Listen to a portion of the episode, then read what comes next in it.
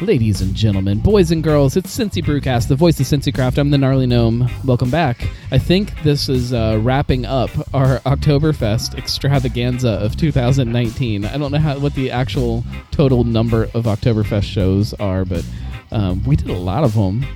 Um, today's guest, you guys probably, if you listen to the show on any kind of regular basis, you know him because he holds the record for the most appearances on the show ever in the universe. It's a, not even a world record; it's a universe record. There you go. Andy Reynolds, welcome Hey. back. How you doing? We're at Alexandria for uh, Alexandria Fest. Is that what we're That's the name it? of the beer. It's Oktoberfest, but the burr is B E E R. Okay, So Oct- Oct- Octo Octo Beer Beer Fest, Oh, yeah. that's that's clever. I Yeah, see and what you did there because yeah. of beer. Yeah. Why not, right? um, well, we're gonna we're gonna dive into some of the uh, probably the more technical sides of Oktoberfest today because that's something that we we I tried to kind of touch on it when we did our big Oktoberfest showdown, which you were not a part of since you didn't have your beer yet. Yeah. Um, and I I know so little about beer styles, the brewing process, that kind of stuff that it's just it's always it's, it's a failure when I try to touch on it. But uh, that's why I bring you on the show. but before we do that, we need to uh, to drink some beer because um, you know beer. It's really loud. Yeah. It's okay. I can fix it. Hopefully, if this is all working the way it's supposed to work. We, we are trying something new out for the show. So, for anybody who's been upset about the the, the crappy show quality as of the last the last couple months, hopefully it's fixed now. Um, but um, I'm experimenting with some stuff, so I don't know. And my screen keeps going to sleep on me, and that's going to drive me crazy because it's going to make me all worried that it's not working. Um, where should we start here? You want to start with the Oktoberfest? Yeah, I mean that's that's what I'm drinking. So this way we're on the same page. Okay, so this one is called Alexandria Fest. Fest. Yeah. Real original. Um, is this Fest beer, Marzen, somewhere in between? It's What a is Marzen. Um, this? Tell me about the Marzen style. Uh, Help me so understand we're- what it is. This actually this year it finished a little bit on the lighter side, but it's still within that same color range that it needs to be in. Um, typically, it's a little darker and it's a little heavier. I think ours finished at six point oh eight percent alcohol, um, and you wind up with like a sweeter caramel type malty backbone to it. Um, it's not that it's uh, to me almost any lager that you have is going to be kind of lighter, and, and I think that's more of the crispness of it than anything else. You know, right. but that's that's kind of the, the I guess the difference between like if you're talking to Marzen or you're talking uh, a Fest beer, the big Or difference a, is a German party lager. yeah. I mean that's from- really what from it is. Listermann. No, it's it, it- the whole thing. In in my mind, the reason it even came about was to appease the American tourists that come over to Munich for Oktoberfest and get mad that they don't have, or that just get entirely too crazy annihilated that Now, they see- needed something lighter for them. And so, correct me if I'm wrong here. If you know the answer to this, I'll do my in best. in every time I've looked, so the BJCP style guidelines have Fest beer and Marzen, Yeah, but they've got them as the same ABV. Eh, Fest beer should be lighter. It That- should be it like should be a little easier drinking, a little lighter in, in I- color, flavor, and ABV to me, right? Yeah, well, it, it should be. I mean, if you look at any commercial example, they finish between like four and a half and five and a half percent, and your Marzen starts at like five and a half to like six point eight, I think, or something like that. It's a, I kind of remember it being a weird range. It's been a long time since I've looked at the BJCP, but that's my kind of understanding about it. So to me, during the day when the sun's out and it's beating down on you and you're outside in a beer garden or wherever you may be, just pounding a bunch of beer at an Oktoberfest, singing and, and acting a fool, that's when you drink fest beer. No, you should drink a Marzen the whole time. and then when the sun starts to go down and you're in the beer garden and all the lights come on and you're pounding beer, that's when you drink Marzen. I, I don't know. See, I, I disagree with that. I, I think it's really personal preference more than anything else. But um, I, I always associate a Marzen with Oktoberfest. And when you Right. talk a fest beer itself, I mean, the whole reason it, it's a lighter beer, you know, and I, I think it's kind of more of, I don't want to say, it, it almost reminds me of, um, what's it called? The, uh, Great Lakes is known for, a, Dor- a Dortmunder or something like that. you know, it's, not that light though. Like there's there- yeah. well, and maybe and maybe it is supposed to be that light, but like there's to me it, it kind of falls in between like that that Dortmunder or like a even A like a, v, a Vienna lager like Yeah. in between in between that and something that's a little bit heavier. I, I would agree with that too. I, not I that not that Marzens are heavy though. That's the whole thing. Like it's not well, that. they're not, but you know, it, it, uh, Marzen's kind of in line with a Bock. You know, they're they're like basically, I don't know, polar opposites in a way, just because of when their releases are or what have you. But um, I- kind of think you know a Marzen's kind of in that that same line. It's usually a lighter color, but it's it's you know that same ABV or whatever. And a Fest beer, I, I would probably say is, is between a Vienna and a, and a Marzen in my mind, or a Vienna and a, and a Bock beer. But you know, if you think about a brewery like Shiner in Texas, Shiner Bock, for example, that's a fairly light Bock. Um, it's a solid one. I, I I like it. I mean, it's not, Well, not it's- in my top ten, but you like, know, like like Genny Bock, which was was one of my go to uh, bachelor beers when I was poor and couldn't afford good beer. I could always throw some Genny Bock in the fridge, and it satisfied some of that craft beer urge Yeah. for cheap. Yeah. But it's not it's not a to me it's not a good example of what a Bock is. And there's there's a lot of there's a lot of Marzens now that I think aren't a good example of what a Marzen's supposed to be either, though. yeah, and, and I'd probably, well, I, I want to probably agree with that. You know, I mean, there's no there's no doubt in my mind about it. Um, I, I just always think of when I think of a a traditional Marzen, though, I think of a little bit more caramel to it. I think of it being a little bit sweeter, and I think of it kind of lingers in the back of your throat a little bit. You know what I mean? And I that might sound weird. I, I don't know. People might think I'm crazy for saying that, but Fest beer, on the other hand, it goes down like like an American more more crisp and more Yeah. uh, clean and uh, not cle clean's not the right word. More crisp and like and, and light. Yeah, light. I, I'd guess is the only way to put it. Yeah, I- I guess that's the only way to really put it. Tell me Um, about this one specifically. So I assume all German ingredients. No, actually, I'm a big fan of, of Briess, and I try to use them more. Number one, it, it's when I was at Siebel, I had I was fortunate enough to visit their manufacturing facility, and Briess is in Wisconsin. For anybody who doesn't know that, um, big malt provider though in the U.S. Um, they're a little bit more pricey than you know if you go with like the some of the other malts, but they're not as pricey. They're not as pricey as importing like Weyermann or something like that, which is a true German malt Right. personally i think i get better flavor out of it and i know they've got better quality control because if you all it does is taking a bag and opening it up and you see nothing but like I shouldn't say nothing but because there's always tons of barley in there but if you're looking through it at the top i always get three or four rocks i always get Those are I- flavor crystals. I always get like stems. I get pieces of corn. With Briess, it's rare. It does have. I mean, everybody's they're going to pick up stuff. It, it, there's no way around that. Just it's part of the process. It's out in the field. It's agriculture. But Briess has. It seems to me their quality control is better. So any of my base malt or any of my like caramel malt, even my Munich malt, I try to go with Briess. Now with this, I actually do use Weyermann's Munich malt just to make it more traditional. right. But other than that, I, I use Briess. Um, and I know that might be contrary to what most people think about me in terms of a brewer, but at the same time, I, I think it's about quality. And if you chew on the malt as much as I do and you actually taste it and things like that, I, I tend to believe, and I might be crazy, but I tend to believe that, that Breeze puts a better product out than, than Well, Weyermann. and and flavor wise, there's there is no. Correct me if I'm wrong. There's no difference between a malt that is grown here in the United States and something that might be grown in Germany or wherever it may be, other than some processes that maybe they Right. still do that other people don't do. It's that- actually in the malting is where the, where the difference is going to come in. I mean, it, it's it's a grass seed at the end of the day, right? I mean, Right. barley, wheat, rye, I think even oats to that matter, they're all grasses. Excuse me. So I think um, I don't know. You know, really, what you're getting is you're getting this old school way of malting over in, in Germany, and they do the old school stuff with Briess. So I don't, I don't know, man. I, I don't know if I'm making sense here. I might be beating a dead horse too.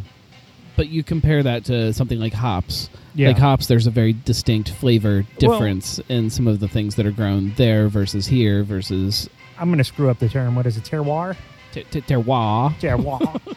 um, there's the way that hops are grown. They're very, they're actually very similar to grapes. They've got a rhizome, which is what grapes have. They keep regrowing every year, so you can cut part of a grapevine off in the bottom, replant that someplace else, and you'll wind up with a completely different grape if you move it across the country. Right. Um, and I, I don't know if that's 100% true with hops, but it's definitely to some extent.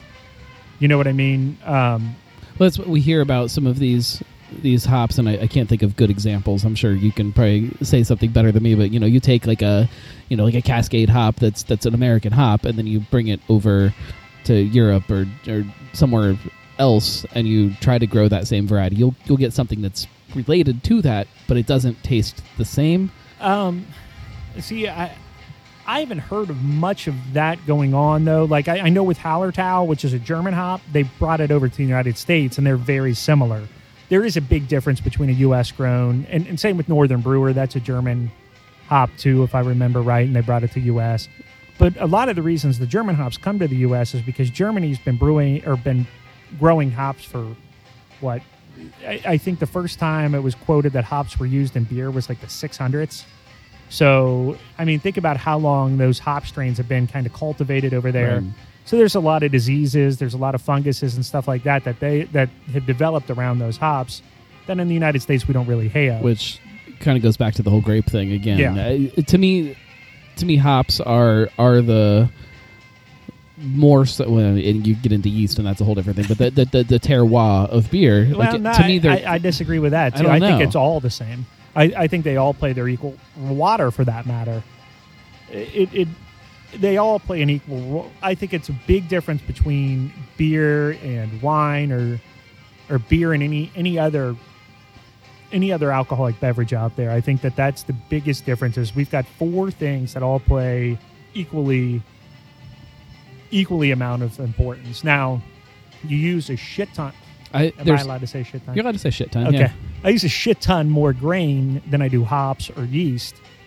You know, if, if you're comparing volume or weight or whatever you want to say.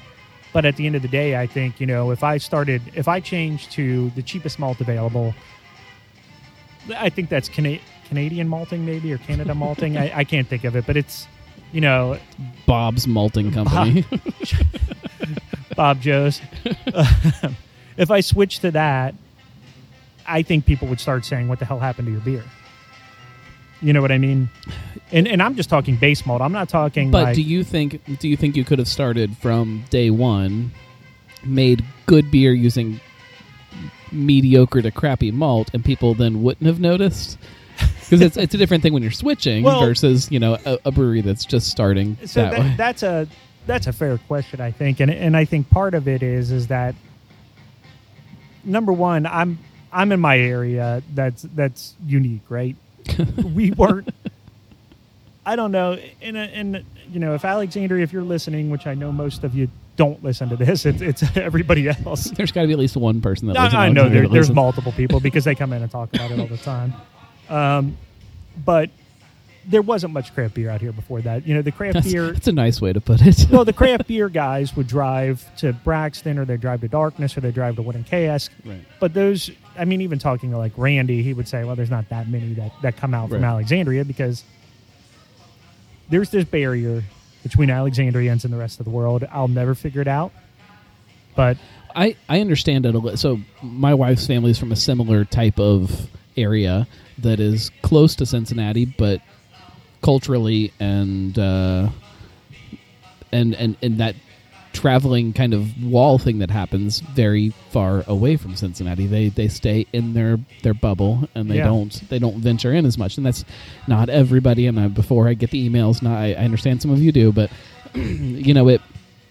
There's something about like when you live somewhere that is different than the places around you. There's that that that thing that holds you there too because you you like that. You like that that that that thing that's different is Right. why, why you live here too for a lot of people. Well, and, and I feel like that's the reason a lot of people are moving here, and I and Alexandria is becoming much more diversified, even since we've opened our doors. it's it's that thing that as an adult makes you move to a place like Alexandria Yeah. as like a high schooler or something makes you hate living here and you're like I just have to get out of here. I Yeah. gotta go, I gotta go. I have to see the world.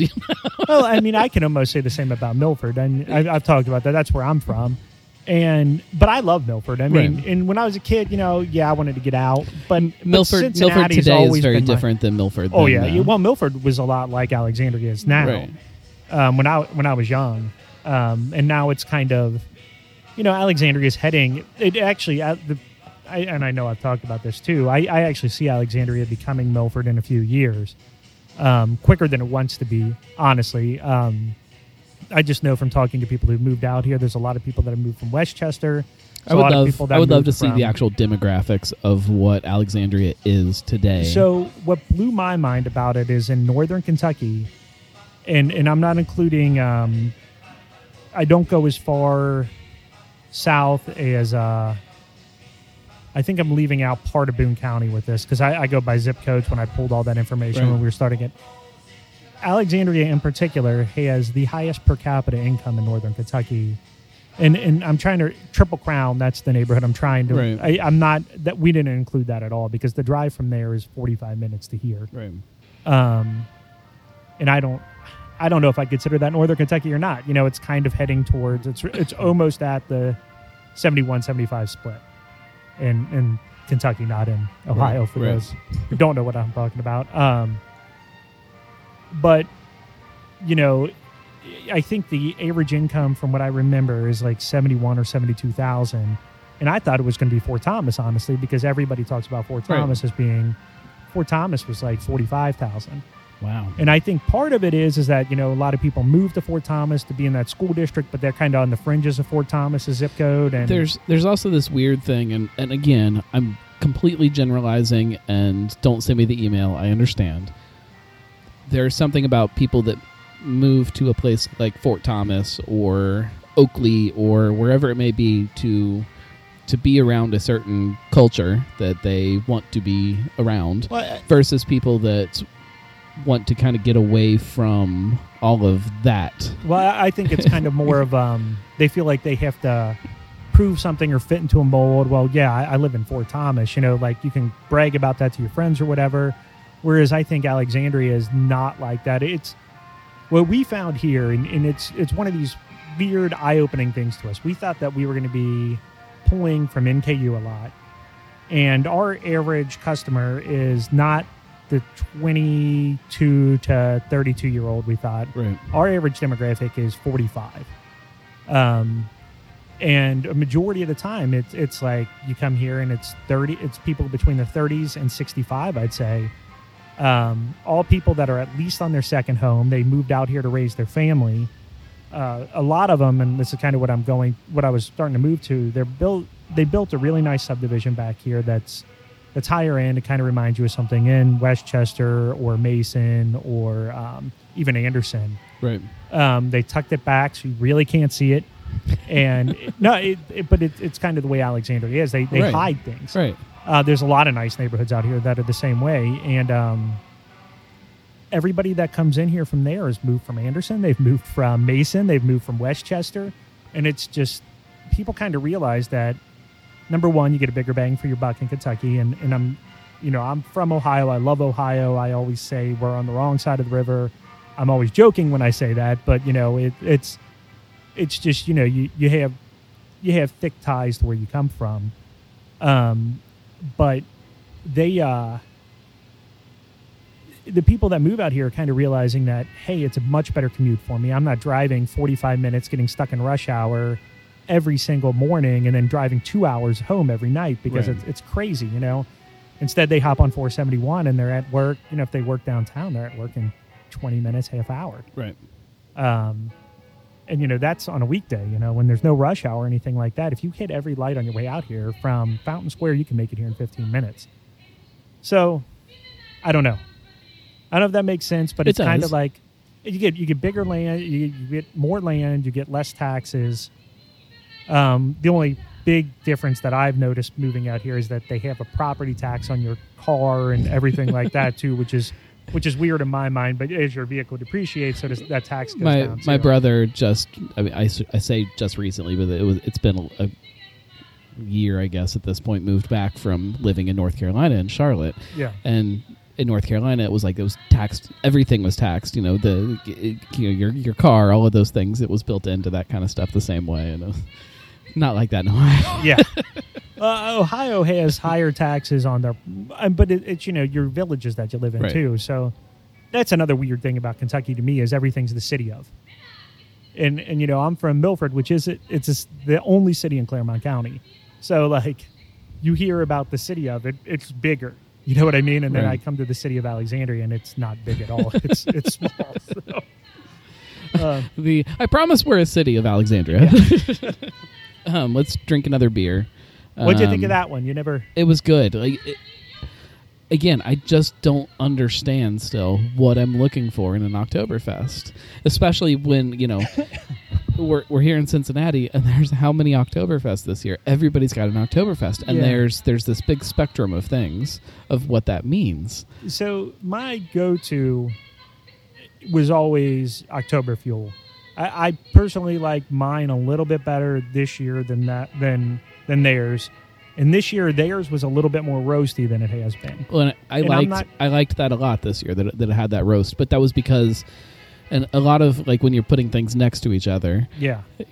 things that stand out make it taste quote unquote better because it's different and uh, this doesn't have that that this leans more towards the sweeter side versus the roasty side In my mind, that's how it should be, though, and and that's that might be my hiccup with it this year. And and normally, I think that this is kind of how theirs tasted two years ago.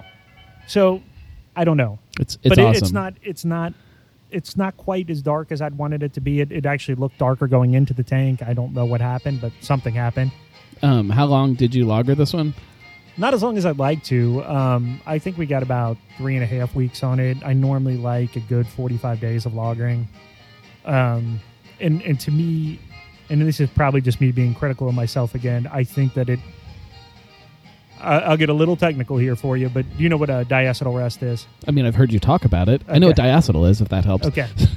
so in lagering, you you you get to where I always look at it as is hey, we're we're coming towards the end of our primary fermentation, which is usually anywhere between 10 and 14 days in a lager.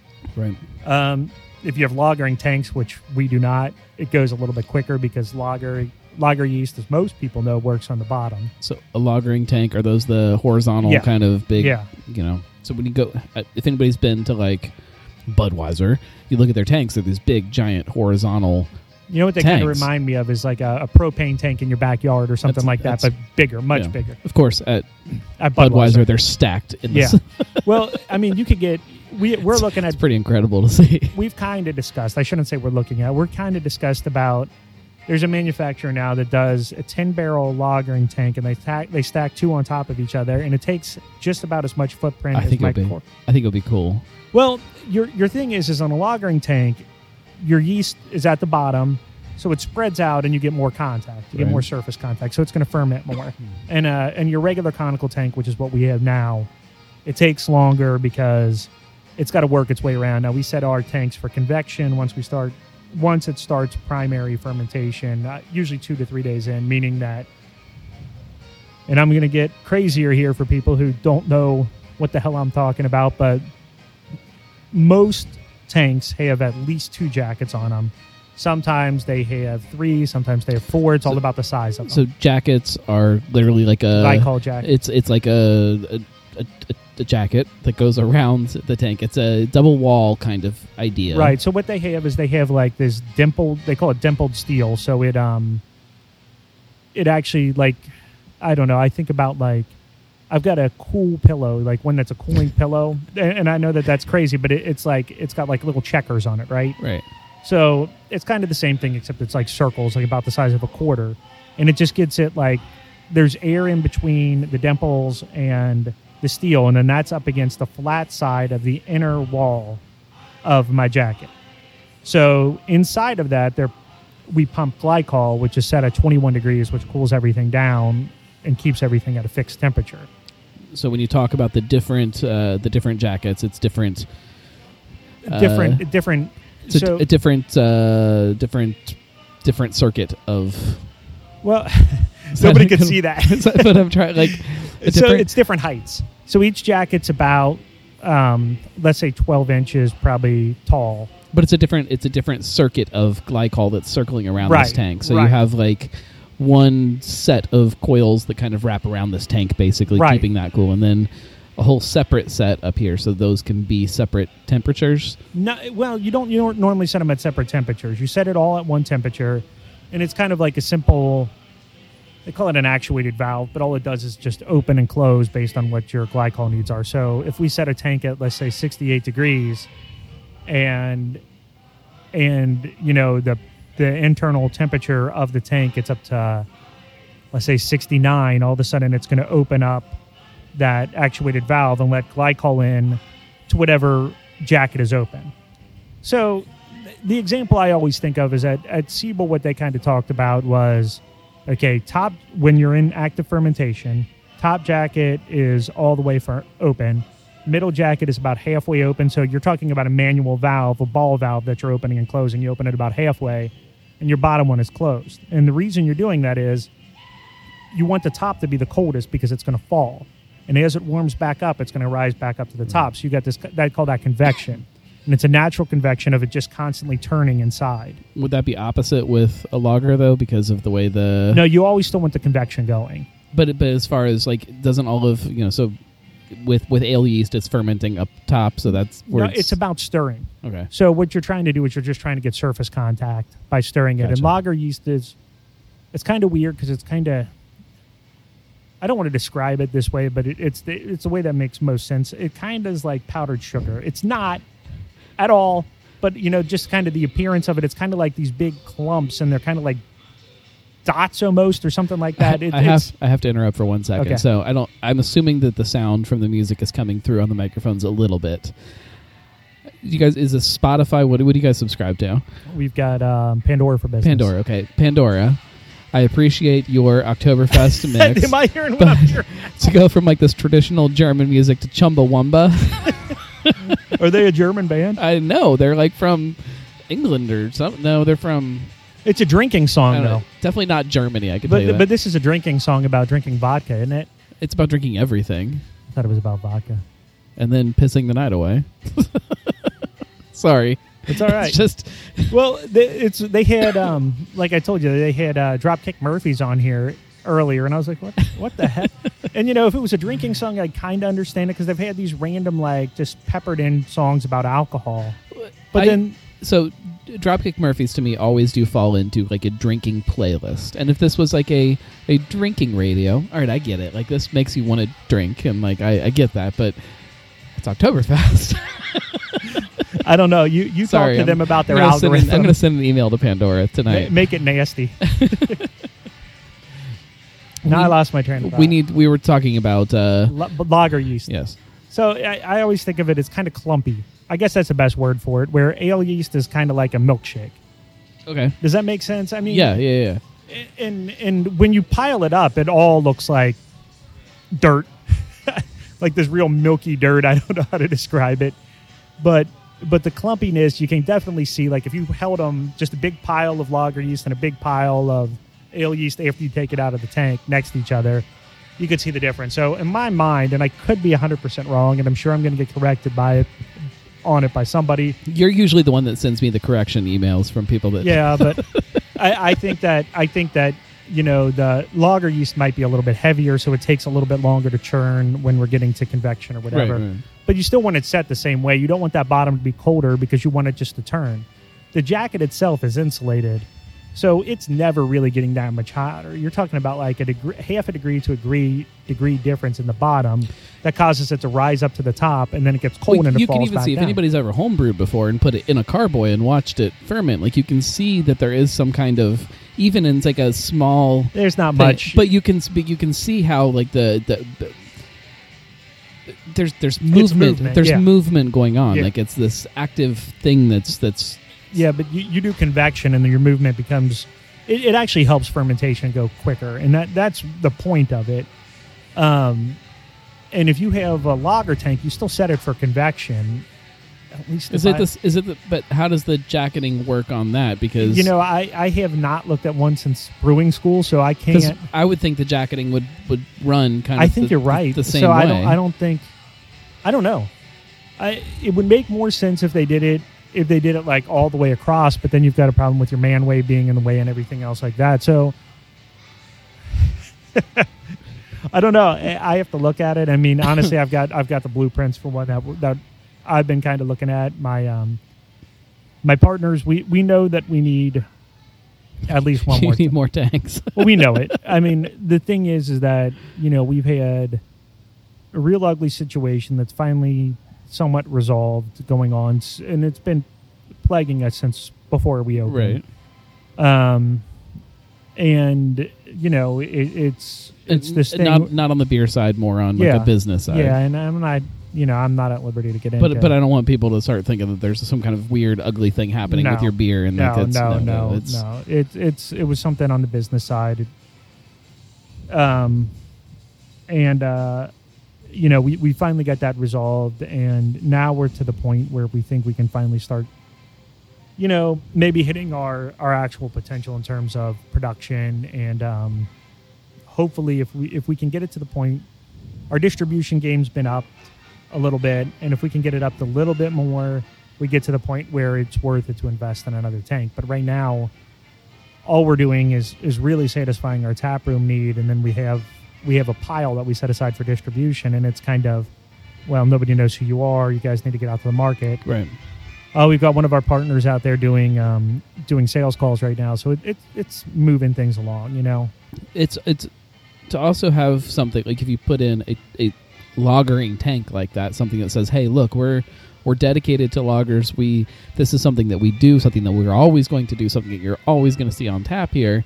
That Well- does mean something too. I mean, not to say that there aren't other breweries that always have a lager on tap, but well, maybe not. Like maybe sometimes you walk into one of these places that is really good at lagers, and maybe there isn't one on tap, or there's only your Well, least favorite one. You know, it's I'll never say we're really good at lagers because I'm I'm uh I'm raised with that Catholic guilt where I think everything I do is terrible. right. So, um, I, I think though, I, I dedicate a tank every month to lagering. I mean, every every production cycle we have, we we always have a lager going.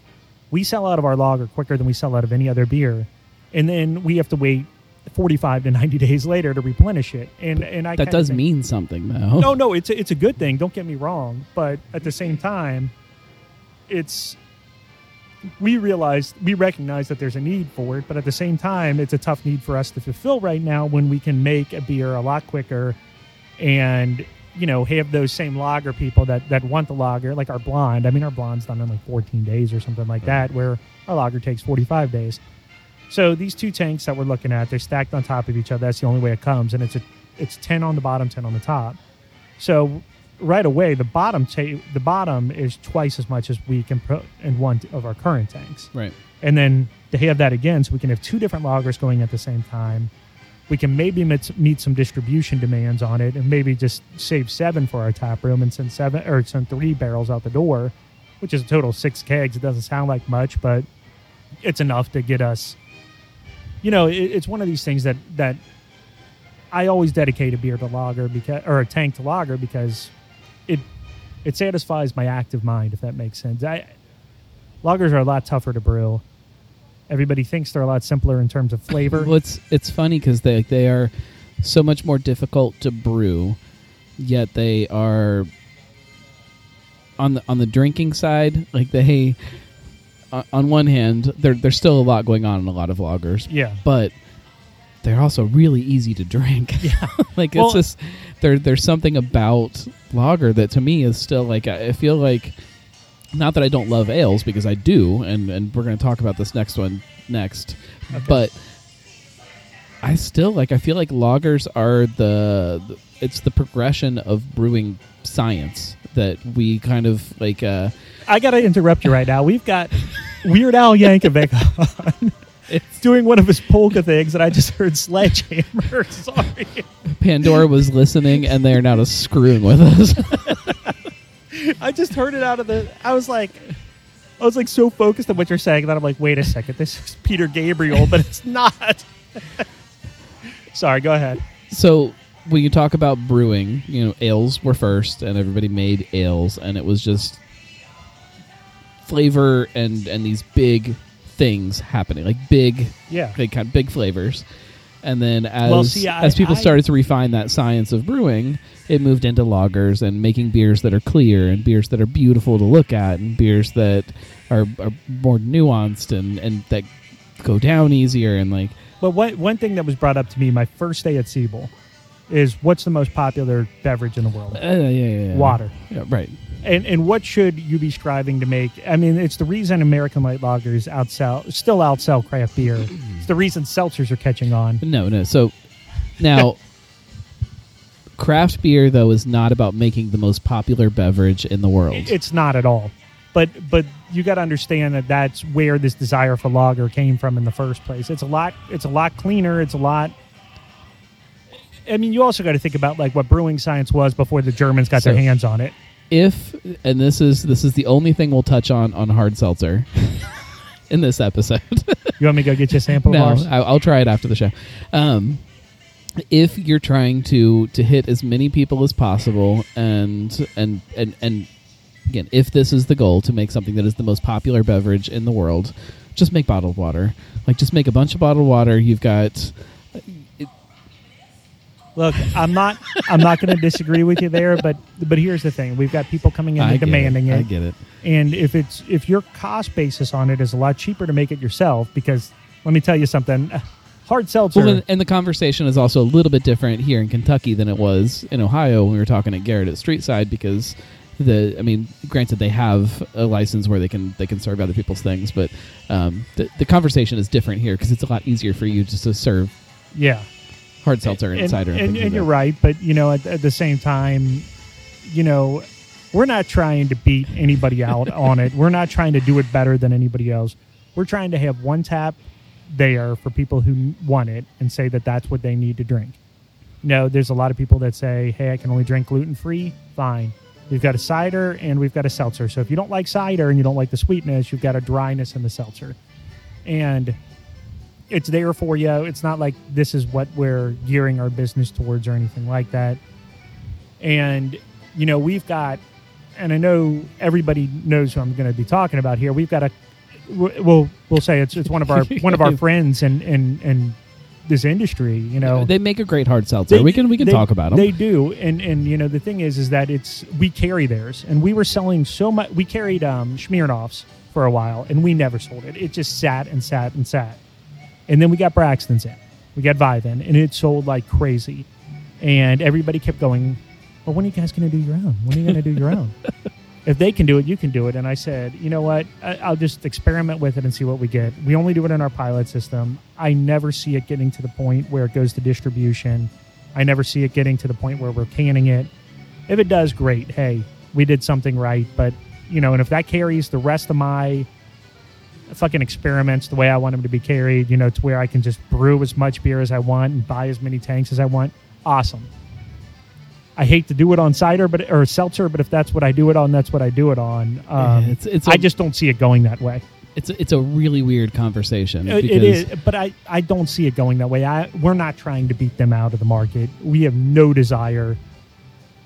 Personally, Brad and I have talked about it. We have no desire to even really be in that market. But at the same time, if our cost basis is lower than than carrying other people's seltzer in here, and it's you know we don't have like the reverse osmosis filters. We don't have any of that stuff that that you really need to make a, a I'm not saying ours is bad or anything like that, but I don't like seltzer in general, so I can't really talk talk about it. But you know, the stuff that you apparently need to make a quality seltzer, why? I mean, we're just doing it for the people that want it when they come in. let's talk about something that is craft beer. Okay, sorry, Let's- I'm, let's- I'm beating the dead horse. with Let's it. talk about Hefeweizen. See, I did it.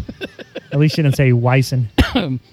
Um, I already finished my sample while we were talking about lagers and seltzers. Okay, Um, talk about Das Henker. what about it? We'll just talk about the beer. So, it's a German Hefeweizen. Decocted. So- traditional. Is it normal to decoct a uh, Yes. Hefeweizen? Yes. It, it's it's normal, like with everybody around here, because there's a lot of No. there's a lot of them, and I know that not Okay, all of these places are when you set say up to. when you say normal, I think of Schneider Weiss Right. or, or somebody like that, and that's that's normal. What you get with decoction, and and I don't quite understand the science completely behind it because honestly, there's not much on it anymore. It's it's an older style of brewing. The Germans are good at it. the rest of the world can kind of give it the middle finger. They they either do step infusion or single step infusion. I've heard two different sides of why decoction is important, and one is like a layering of flavors almost as you're kind of caramelizing malt or car- Yeah. caramelizing wort, and then the other side is some kind of protein breakdown thing. Well, that so what it used to be for is your malts your malts weren't near as modified, right? So malt used to be we we bred malt to the point now where we have it at and I got to think of these ratios now, but it's like 42% protein. It used to be something like 80% pro uh, it wasn't 80%, but it was like maybe 60% protein or something like that. Distiller's malt, if you ever look at that, that's like 55% protein. Um, and the whole point of it was is that you do you come in at, at beta glucan rest which for those who don't know it's 108 degrees. You draw your lower third out which is your richest portion of wort. You raise that up you boil it for i think that time you only boil it for like 10 minutes then you bring it back in you stir it all around and at that point that should bring you up to 122 which is your protein rest. So there you're unlocking proteins that are in the malt already um, but you- you're getting it all out of there. Um, now you don't want to do that too long. You only want about a 20 minute protein rest because too much protein is going to ruin your head. It's going to do a bunch of other weird stuff. Nobody wants head. Actually, I think you wind up with, with too much head. I, I can't remember. You put, there's you no put- such thing. It, I, I think it's fan um, free free amino nitrogen that you wind Definitely up going with to get an much of. explicit rating. Yeah. so then you pull your bottom third out and you boil that for 20 minutes. And when you bring it back in, that should bring you up to saccharification, which is your primary rest. And that's somewhere between you've got a beta glucan, or I'm sorry, a beta amylase and an alpha amylase rest. The beta amylase, I can't remember the start pro- point, but it's like somewhere in the 140s. It's like 146 to 154 or something like that. And alpha amylase is like 154 to like, or I'm sorry, it's like 152 to 168 or something. But it's- Um, It's all about breaking these different. well, I, I always look. The easiest way I think about it is is you're you're unlock you're opening enzymes up to unlock different things. So amylase is, um, it's it's the starch. So or amylate, I guess, is the starch or amylate. I, I can't remember. I've got a. So if it ends with ASE, that is the enzyme. So te- Right. technically, your protein rest is a proteinase rest, right? Or um, your beta glucan rest is a beta glucanase rest because it's it's all about unlocking or turning that activating that enzyme is what you're doing at a certain temperature. And the way I look at it is is that enzyme is like putting a key into a lock and it unlocks certain aspects. So like what you're doing is you're unlocking those starches to convert to sugars when you hit that alpha when you're in the amylase rest. Amylase is converting converting starches to sugars. And the lower that temperature is, when it's beta amylase, you're getting more simple sugars. When it's alpha amylase, you're getting more complex sugars, but it's a sweetness that you're getting. So whether it's whether it's your complex dextrins, whether it's your um, whether it's your malt, maltriose or maltose, that's all going to happen more so with the alpha amylase, and your beta amylase is going to do the maltose and your um, not glucose. Maybe it is glucose. I can't. Um, sorry, man. It's been a long week for me, but it, it doesn't matter. It's the simple. It's a one chain sugar. So that your simple your simple sugar is a one chain sugar. Basically, it's just I can't tell you what molecules make up that sugar, but it's just like, hey, this is the simplest sugar there is. Right. And then you get into maltose, that's a two chain sugar. You get into maltriose, three chain, and then dextrins or anything above. And that's kind of getting into like almost a carbohydrate. So a lot of times those complex sugars are lumped in with carbohydrates in terms of dietary concerns because when you're talking about your body can't break those down as easy. They store it gets stored as Right. fat. Right. know. Right. Same same idea. Does that make sense? It does. what does so from from the Okay. beer perspective? So what I wind what I see with decoction, I only do a one one phase decoction. That's what most. Anymore, there's no point of it because you don't. Our mo- our, mo- our, our malts are all well modified to the point where we don't have to do this decoction anymore. We only do it for a certain flavor, Right. And you get that off of just your one decoction. And the way that we work, and the way that I know other people in the area work, and it doesn't mean everybody, but a lot of them. We don't even take a third off the boiling. Um, I take one third of it and I just run it in at protein rest. I raise it to saccharification, and then I raise it to boiling. While it's raising up to boiling and it hits about 185, I bring the other two thirds into my mash time and put that at protein rest. And by the time it's boiled 20 minutes, my other mash is in there, my other protein rest, the other two thirds is there. I just transfer the one third back over, and I get the same results. Mm, does that make is- sense? It does. So, but from from the you, you talked about not needing to do it because of the the modified Yeah. malt or whatever. It's it Well, that that's where the argument is in general because ma- malts are so modified. and Most people believe you can do everything you need to do in one, in a single step infusion. I disagree with that philosophy. well can do, need to do are very Right. Uh, relative terms. So like it definitely No, tastes different. Yeah. So I, I find that it's not it's not sweeter that you get out of it. I feel like if you do a single step infusion, it's always sweeter for a lager than if you do if you do decoction. I think if you do a multi-step infusion, which is you know you start your whole grain bill starts at let's say 120 for protein rest, and then you raise it up to whatever your saccharification is. With with a sweeter lager, I usually do 152. Um, so if you, if I raise it up to 152, if I just have those two steps, or technically that's a three step because I've got a lot of a lot of I got to go to as well, which is 168 degrees, and with all of all beer has to go to that. Or shouldn't say that either because there's some breweries that don't do that; they just start a sparge and, and do it that way. Um, but what you wind up with is, in my mind, you wind up with like this: you you dole down that like over the top sweetness. And I don't know how that happens because technically you're caramelizing malt. Right. So I don't quite understand it, but I know that it works that way. And it doesn't seem like I get done with some craft lagers and I'm just like, you know, I just have like that sugar coating all in my mouth and it just I feels. just I, I really want to try the same beer, one decocted, one not, just so I can really like understand, like because because I've, I've definitely tasted those beers that have that kind of sweet thing like you're talking Yeah. about, and I don't I don't understand where it's coming from. I don't I don't know if it's uh just the way that beer is, you know. like I don't. So I, I like to understand like that difference between the main time I ever notice it is in lagers, though, and I will notice it in a Hefeweizen too. But that's because you're so. I, I drank so much Hefeweizen when I was first getting into craft beer. I I went over to Germany for for a little bit, and I got hooked on Hefeweizen and Dunkel, and this was before I uh, before I really started into craft beer. I was more into German beer and Belgian beer right.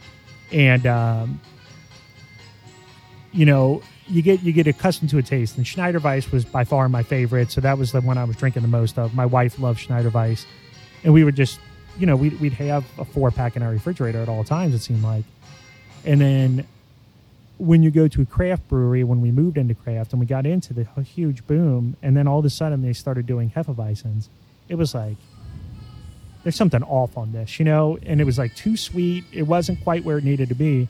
And then we go to Hopborough and they nailed it. And the difference is the decoction, you know, that's Right. what it that's what it comes down to. Um I don't know. Eh, There's just- there's actually malt you can use. We we actually I had an intern working for me and uh I wasn't paying attention to what he was doing, and it's on me because he was rather new at the time. And we went to go brew my Hefeweizen, and I didn't divide it out into a third and two thirds on the on the menu. I just had it as every malt goes in. So he started pouring every malt in, and there's some stuff. Melanoidin, I think is what it's called, malt, and that mimics a decocted flavor, and we use that, and nobody really noticed the difference. I don't know how that works either. So Right. I'm sorry. Uh, no, I, I'm rambling too much No, I'm, but it's it's this is one of the few things in beer that really, really like. I just I I'm desperate to understand, and like I for me, I I, I have to try it back to back, and like I don't think that there's a way to do like there's I there's mean, nobody you're, that you're asking a lot for a brewer to exactly That, that's a big for us for somebody our size. That's a big risk well for anybody. yeah, um, The places that are small enough to easily do something like that, they're not going to be decocting anyway. So you're not going to Well, see we're, that. we're small enough to do it, but then but then it's taking up two tanks with the same beer. right. And what if the one isn't as good as the other? Then we're stuck selling it Right. or, or sitting on it. And you know, it's kind of weird. I, I know that I was listening to your Saunders show. I'll tell you a good example. Our Irish Traveler, which is just an Irish dry stout, it, you could drink that all year. It's it similar to a Guinness. I think it's a little bit more um, chocolatey than a, than a Guinness Right. would be, but um, because we named it Irish Traveler, it only sells around St. Patrick's Day, and, Right. and we're sitting on four kegs of it right now that nobody was buying. Like, I don't want that. It's not St. Patrick's Day. We it was a bad name choice on ours. We could probably rebrand it and come out with something better, you know, and sell the crap out of it. I ran into it too up at uh, at Common. They've got their. I mean, the name is not. They're they're effing and blind in their their Irish Red. yeah, I feel like you walk in there and you see an Irish Red on tap, and people kind of like, ah, it's not St. Patrick's. They don't need an Irish Red. Right. Just call it a red ale. Like it's but you can't even call it a red ale anymore, though. There was a, a study done, and and they reviewed this. Like we did a marketing part at uh, at Siebel, and they basically said there's something about men and the word red, not the color red.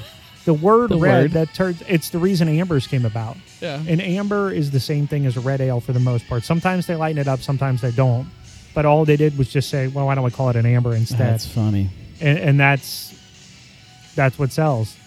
Uh, amber Bock that was going to be red Bock, Right. and, and I'm sure that's where that study came from. I guarantee that kind of money behind it that Right. would that would make that whole thing change what it is. That's interesting. Yeah, Uh, uh, you know, we've we've talked about that a lot on this show too, about you know styles and the difference it makes to have something called one thing versus another on the tap board, and Yeah. if it you know if you put that same beer on and just called it two different things, how much of a a sales difference it would make. it, it's such a weird thing though, and and I'll. I guess I'll never understand that because I'm always one that's willing to take a chance on. on well, that that's the way I am too. Like when I walk in, I want to try what the newest thing is, but maybe like it does still affect like my perception of that thing when I do try it. Um, I don't know. I, I don't know. I don't, I don't know either. I, I you know, I, I just try. Excuse me. I think a big part of it was is I had this friend who was in the army with me, um, that really brought me full board into craft beer. He's he's now a cop up in Dayton and he doesn't drink beer at all anymore, which is kind of the funny thing about it. But you know, he was so overboard with it that we did blind tastings. He would drive down, or I would go up there at least every other week, it seemed like, and we would do blind tastings of beer all the time just to Mhm. say, what's this? What's this? What's Right. this? And I can remember he gave me a Guinness Extra Dry imported, which I think now it's not. It's not called imported anymore. I think they just switched that or fixed it. I think I don't know. I, I remember, but it, he traded with somebody up in Canada to get it. Like it's something that they back then they never had in the United States. well, there was also so at one time like the the foreign extra stout or whatever. That's what it was. It was the there was there was a process thing that was different too years back and i don't know when that change happened that there was almost like a like a a sour thing that happened in it that they don't do now but i don't well. They used to know. use isinglass, and they don't do that. well anymore. that's yeah that's um, but that shouldn't make that big of a difference. The flavor. What what happened was is what they were sending to the United States was that it was the extra. it's a foreign extra stout But, yeah, but they didn't call it. They they've changed it. It used Right. to just be called extra, and in Canada it was called import extra stout. Right. And the difference was is that that's what you could buy the rest of the world. And I guess unless you're in Ireland, then it's probably just called extra stout. Um, but it's extra dry is what that was short for, if I remember right. Are you looking it up right now? I'm, I'm trying to look it up.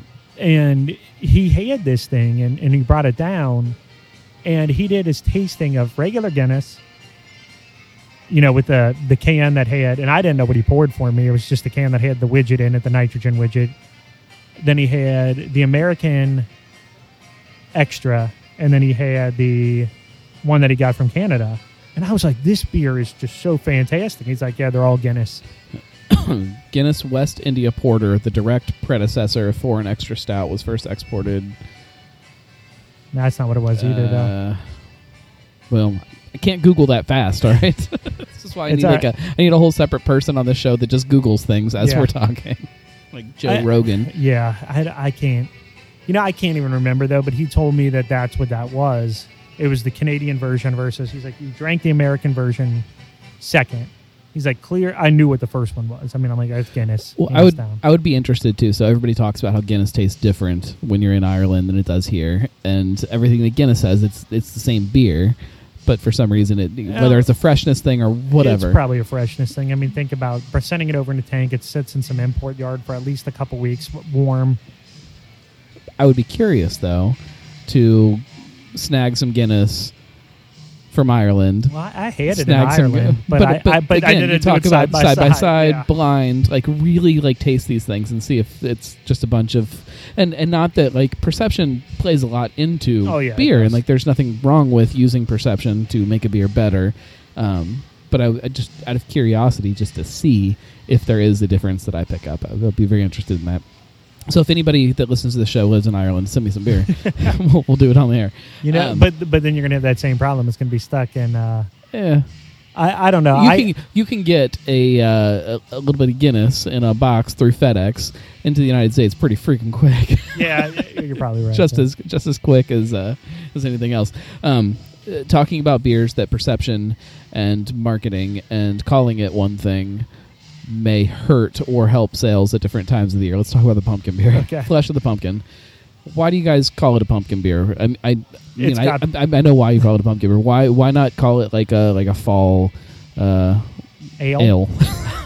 I mean, no, but I mean, you, you get where I'm going. I with mean, this. because it's got pumpkin in it, and you know, number one, I, I I don't know of anybody that has a pumpkin allergy, but who knows? It's got to exist. Yeah, I bet there's some middle-aged lady in uh, Fort Thomas that uh, has a pumpkin allergy. you might be right. I, I don't know. that's that's not nice, and I know I'm generalizing the uh, culture of Fort Thomas. I'm sorry. No, but I, I'm not. I'm just saying you don't. There, there's that number one. I mean, what am I going to say? Spiced fall ale featuring or with pumpkin. So let me rephrase the question though. Okay. Does do you, and you, this is not the first time you guys you guys have made this beer? Does it hurt that it says pumpkin on it when we roll into November and December? no, not, not for left. us. But the thing, the thing is, is that we've got a different market than everybody else too. Now, I'll tell you, a distributor will not buy it from us if if they they wanted it. They wanted it last month. Um, we we offered to send some out last year. We were like, hey, we're going to have our Oktoberfest. Do you want to pick any of this up? You know, for the end of October? No, we're already done with pumpkin. And I'm like, well, it's only October. How are you already done with it? It's not even Halloween yet. You know. I think out here people appreciate it more. Number one, ours is a little bit different than everybody else's. Um, you know, I, I, I, again, the the perception of things interests me so much because like I try this and yes, it's pumpkin. I definitely taste pumpkin, but I'm really curious if I could get it in front of somebody that says I don't like pumpkin beers. Completely They're away not- from the context of Yeah. everything. If anybody would say, "Oh, I don't like this. It's got pumpkin in it," or if somebody like, "Well, I like dark beers. I like these big kind of roasty like these these multi layers of different flavors in here that are like, I think it comes, it, and that that comes to Alexandria being newer to, and I don't mean, and again, don't mean everybody in Alexandria, but we're newer here. Um, and before there wasn't much craft beer. I mean, they had the crafty brands at like Ruby Tuesdays or O'Charlie's, but you can't, you couldn't even go around here and unless you went to a liquor store, you couldn't pick up like Rhinegeist, you couldn't pick Right. up you Braxton wasn't even on, you know, and that's you got to go down to Mellow Mushroom is probably the closest place. So you've got this whole all these people out here that I feel are trying new beers for the first time. A lo- not everybody, but a lot of them are.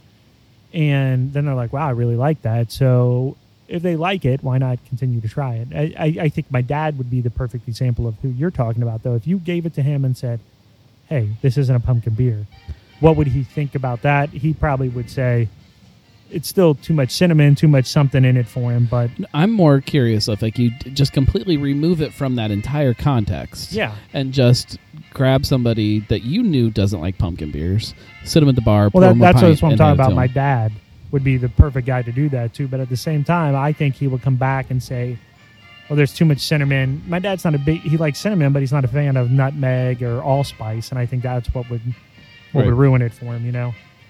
Um. I don't know. I mean, we we put a shit a shit ton of graham cracker in it, which on top of the pumpkin makes my life a living hell. um, and then on top of that, you know, we, we put a lot of spice into it too, and we put a little bit of vanilla bean in it. Um, Did you guys do variants of this this year?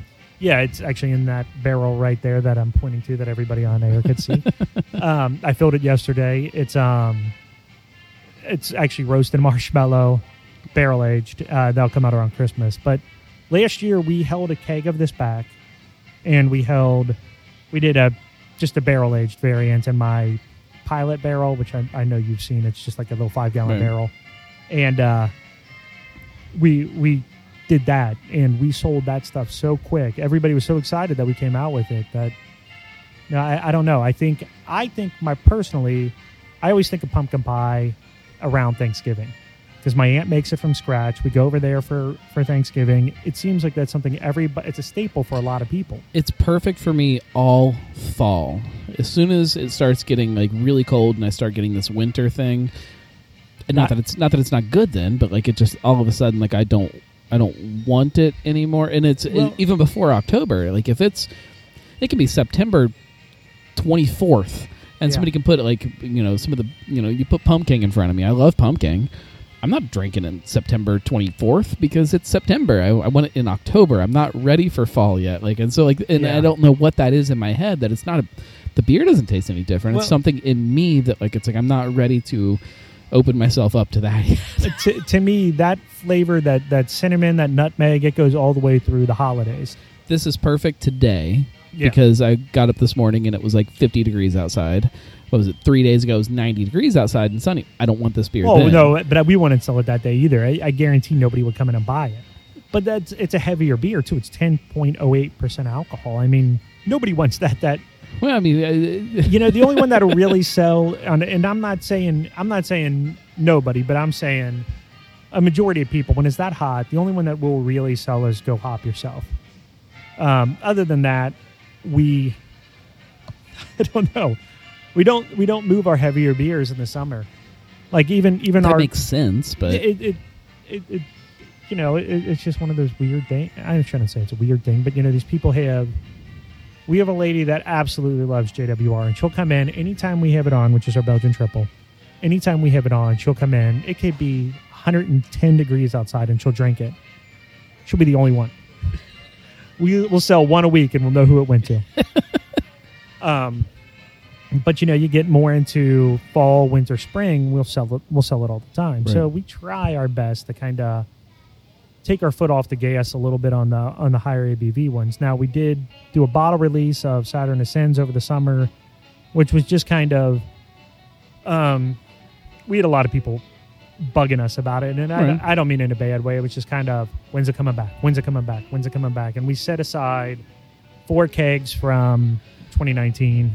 there has to be some segment of beer drinkers that are just barrel aged big beer drinkers. I mean, clearly Braxton There- opened the, the the barrel house. Clearly, there's a market of people that want There, there that. are, there are, but I don't see Braxton. The way that they're going to capitalize on that is a lot different than the way that that you normally would. I mean, they've got their regular beers at that barrel Well, house and too, though, and that remains to be seen still too. I, I I'm when we get into next summer and there's that 104 degree day where you know you walk outside and just immediately start sweating.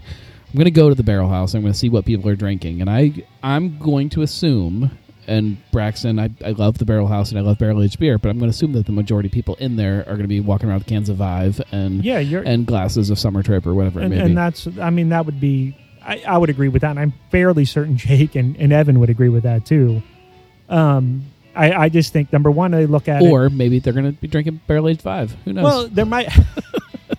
Ugh, Somebody's going to do it. I know. I'm pretty sure. Four loco. Pretty sure it'll be March 1st. I'm pretty sure. Um, Just to mess with everybody. but you've got so I, I think the thing is is that you will have one or two psy- psychos that are like 110 degrees let's drink what's the strongest beer you got you know right. Well, I mean, so my my my local bar is Jungle Jim's. That's Yeah. the place I go to more often than not because I can pretend like I'm grocery shopping while I drink. yeah And you when you sit at that or stand at that bar because you can't sit because they don't like us to sit. Um, there's no stools at the bar; you have to stand. You need to go to the one in Eastgate. well, uh, that's a whole other that's a whole other show and whole other discussion. Um, you see people walk up to the bar, and that's immediately what they do. They they scan the list or just straight up ask, "What's the highest ABV you got?" yeah. and like the I can't say the majority of people, but a huge proportion of the people at Jungle Jim's Fairfield that drink there, that's the way they pick their beer. That's that's strange to me. Like I, I I'm a very seasonal drinker. Like I Yeah. it's I, I wake up and I, I that Well- the, what what's happening outside and how it feels and what's going on in my life. Those are the things that define what I'm drinking. Not So I, I'll tell you personally, weather doesn't affect me. It's it's everything. It's other it affects me so much.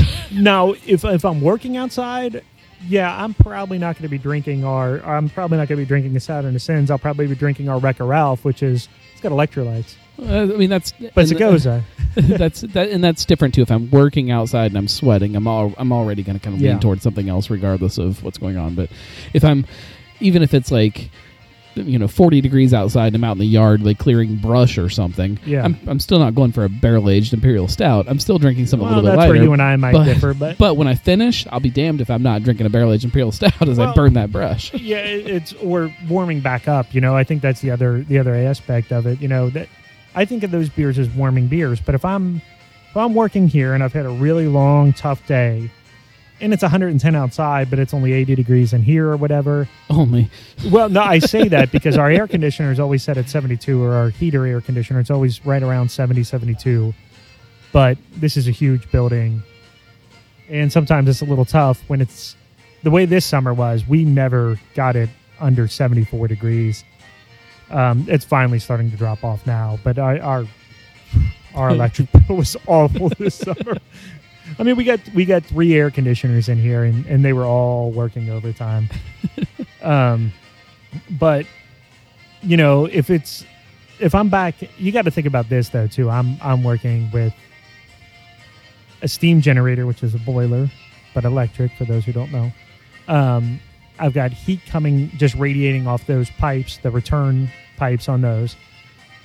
I've got my HLT, which is my hot liquor tank, that's radiating heat, and then I'm cleaning with 185 degree water. most people who are craft beer fans for a longer period of time like that was you remember what tap rooms were like when that first started to be a thing like it wasn't a nice air conditioned space. So you thi- Right. think think rivertown or rivertown 1 1.0 Yeah. what do we call rivertown? The Lockland? Lachlan, we'll call Um, or the current Cincy Brewing Company. When you when you walk in like if it's hot outside it's hot in there. Yeah. like it's not Well, so I'll get done with that, and you know maybe while I'm working, I'll have I'll have a gose or something like that. If I'm drinking at all, usually it's just water. right. And then when I get done, yeah, I've had such a hard day because I've been dealing with that heat all day, and it's 110 degrees outside. I'm dealing with 185 degree water. Steam's just my beard's poofed out like a like a your beard like gets a frizzy. yeti. Dude, my hair gets crazy. Everything, it, it's just the steam. And then I, I come back and I'm like, man, I am beat. I'm going to drink a Saturn Ascends. It might be 110 degrees outside, but you know, I need something to just kind of relax. And it's not that I'm, I'm a big fan of saying that if you're to the point where you say, I need a beer, that's the time you shouldn't be drinking. You know, you should be drinking because because you're enjoying it. You're not drinking to escape. I'm not drinking to escape at that point. I'm drinking to relax. And that that 10 point whatever percent alcohol going to help me relax a little bit quicker than you know my 3.4 percent Wrecker Ralph. uh, an episode of uh, Drinking with a Gnome that I've been working on for a long time is why why do we drink? And I think you did your first part of it here. I, yeah, I was actually importing it into my new editing software like yesterday. I think trying to to piece pieces of together. It will it'll happen sometime. It'll it'll eventually be live.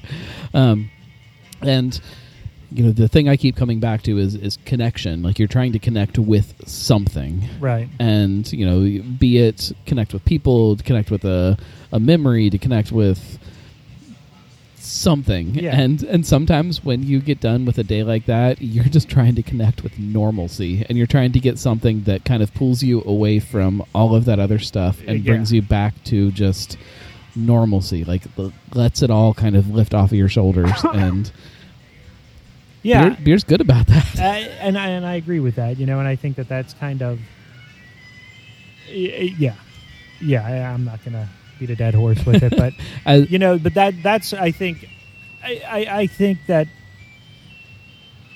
eh, Jake's one of the smartest business people I know, and I, I don't know if I've ever said that on this before or not, but he, he's a tough nut to crack. But once you actually open him up and he starts talking to you about stuff, the amount of knowledge that guy has for business, and I'm not talking about brewing. I, you could say, "Hey, Jake, we need to sell this widget," and if he knows you and he likes you, holy crap, he opens up and he's just like, you're "This talking is, about Jake Rouse. From, yeah, from Jay, Braxton. yeah. I'm sorry, I, I should have been clear about that."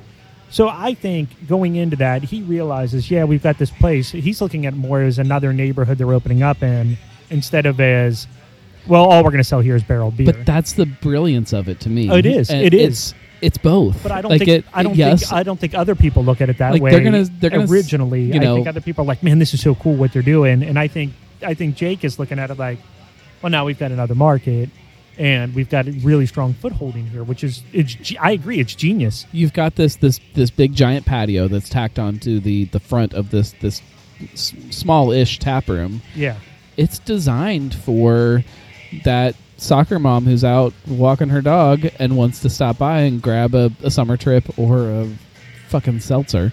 Like whatever that is like it's it's designed for that. And you can stop there and you can hang out and and and do that even though this is a barrel aging facility. You walk in that basement it's a massive I, I've, barrel seen, aging I've seen the pictures. I haven't made it over there it's yet, but it, it's ridiculous. but it's it, it- it, it's like uh you combine those two things so perfectly. And I think deep down, Evan might not want to admit it, but I think deep down he knows that that's the point of it too. and I, th- I think he knows. I, I, and I, I think he would admit it though too. But like admitting, I don't know if he'd admit it in public, But it- I think behind doors he might admit it. admitting that you're a- creating a space for people to sit and drink Vive enables a, pla a a guy like Evan to have that place that he can well, create. Yeah, he, he's just he's such a creative brewer at heart. You know what I mean? And Dark and- charge, Yeah, whatever it's called, What- Mandarin, what a- Mandarin rye, whatever. Well, he, he's just such a creative guy, and, he, and he's he's so dedicated to brewing. At least, at least from the times I've talked, you know, I, I don't know what his business mind's like. I know what his brewing mind's like because if I need, if I have questions I need to ask or something like that, usually Adam over there to Evan are the two guys I turn to, and I think that if I ask a question that they don't know the answer to, they turn to Richard right. and I think it's good to have that type of that type of interaction with with them. You know, I I know some people kind of give them a hard time. Uh, and they did.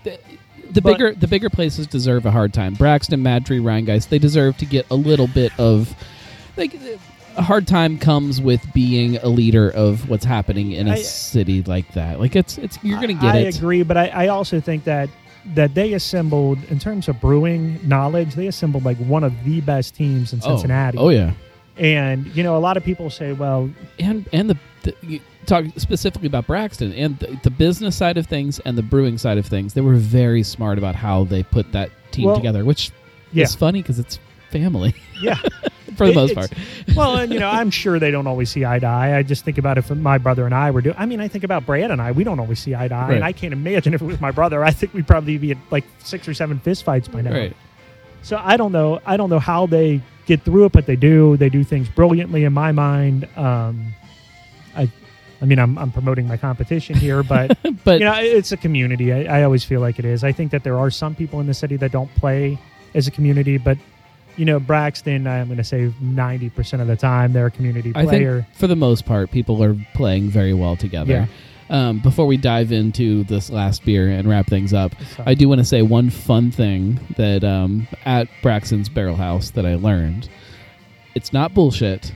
They're still just finding barrels that they had stashed away in their Ludlow warehouse. Like just finding things. Some of them they don't know what they are. Well, that they have to- is they- apparently huge. They just have to try them to see what's in that barrel. There's some things that they forgot that they had that were from years back. I mean, like I don't Yeah. know how much they they want to talk about yet, but they- like there's some really, really, really, really fun stuff that's sitting down there in in, in Fort Mitchell now that may become part of a Dark Charge release, may become part of just a random one-off barrel that and you may, may, may never see the light of day. the light. It's so fun that that now they're starting to kind of Yeah. organize all of that. I- I'm and, uh, excited for Evan too because I know that this is something he's wanted for a long time. It's something it's something that Brad and I have kind of talked about too. Just before they even announced that they were doing it, we thought it'd be cool. Like it's an old bank for sale down the road, and we thought we'd call it like the ABC Vault or something like that. I think that would be kind of cool, or you know, our Barrel Vault or something. You know, we kind of played around with that, but at the end of the day. We don't have that kind of capital yet. you just need more tanks. yeah, we, we need more tanks before we do any of that kind of stuff. But you know, you always you always have your pipe dreams too. So, Let's drink another beer. Um, um, first was, of all, what do you think of the Hefeweizen? I love Hefeweizen. Hefeweizen. I, I love them. Um, it's that the perfect. Uh, so like when it's hot outside or when I'm sitting outside, uh, it fits that other side of the spectrum for me. Like uh, sometimes I might lean toward a Wreck-It Ralph or Yeah. uh, some kind of light, fruity thing. If I want something that's a little more flavorful, I'm I'm going Hefeweizen Uh, nine I, times out of ten. I think our goal is to keep that as regular as possible. I think you know maybe in the winter we do our our Dunkelweiss or our uh, Weizenbock, but Mhm. then then you know after the winter we re- go had- right back to the Hefeweizen. I had somebody just send me an email the other day looking for wheat beers in Northern Kentucky. So, well, most places just kind of do them seasonally. You might get them in the summer and then they're gone. Yeah. said, but Alexandria is tapping theirs Well- this week. we we we've had it on almost all summer. We ran we had one month where we didn't, and it's mainly because it sold quicker than we anticipated. You know, normally we brew it one, if we brew it a month, we'll have it for two months. Um, it's not a big mover; kind of sits right in the middle for us. Um, but we do get a higher yield out of that than we do. You know, normally I- I'm a five barrel brew house, so normally I get about eight kegs out of a five barrel batch, which everybody's going to say, well, you, you should be given 10. That, that doesn't happen. You lose a lot due to due to cold shrinkage. So it'll just, you know, Cold shrinkage. Yeah. Yep, yep, yep. that's a great, that's a great term, right? Um, but really you're, what you're thinking about is the molecules in beer from your kettle, which is at 212 degrees goes through your heat exchanger, which cools it down. It's an ale, it cools it down to 68 to 75, you know, depending on groundwater. If I click on my, if I turn on my glycol to it, because I've got a two, two stage exchanger, um, I can get it cooled down to lagering temperatures, but it's kind of tough because if you're doing it just for ales, you got to turn it on, turn it off, turn it on, turn it off. To me, it's just a lot easier leaving the water on the whole time, um, and just not worrying about glycol. And you know, some days I'll have warmer starts than others, but that's fine. Um, the tank will get it cold enough on its own by the time I'm ready to put the yeast in it, anyways.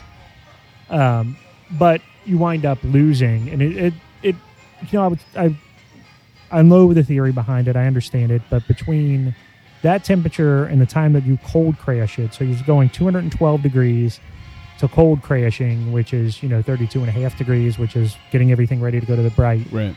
you lose so much beer in just that constriction of your molecules getting closer together because it's colder. That's crazy. It's nuts. It like I didn't think that would affect me so much on a fi- and then on top of that you have your trub lossage, which is like your your yeast and all the protein and everything that build up that you dump when it's cold. Um, so Hefeweizen, which is nice about it, you don't have to you don't lose as much trub because a lot of stuff suspended in it. You wind up I, I usually wind up with nine kegs of it. So I'm a little bit more fortunate with that one than the rest.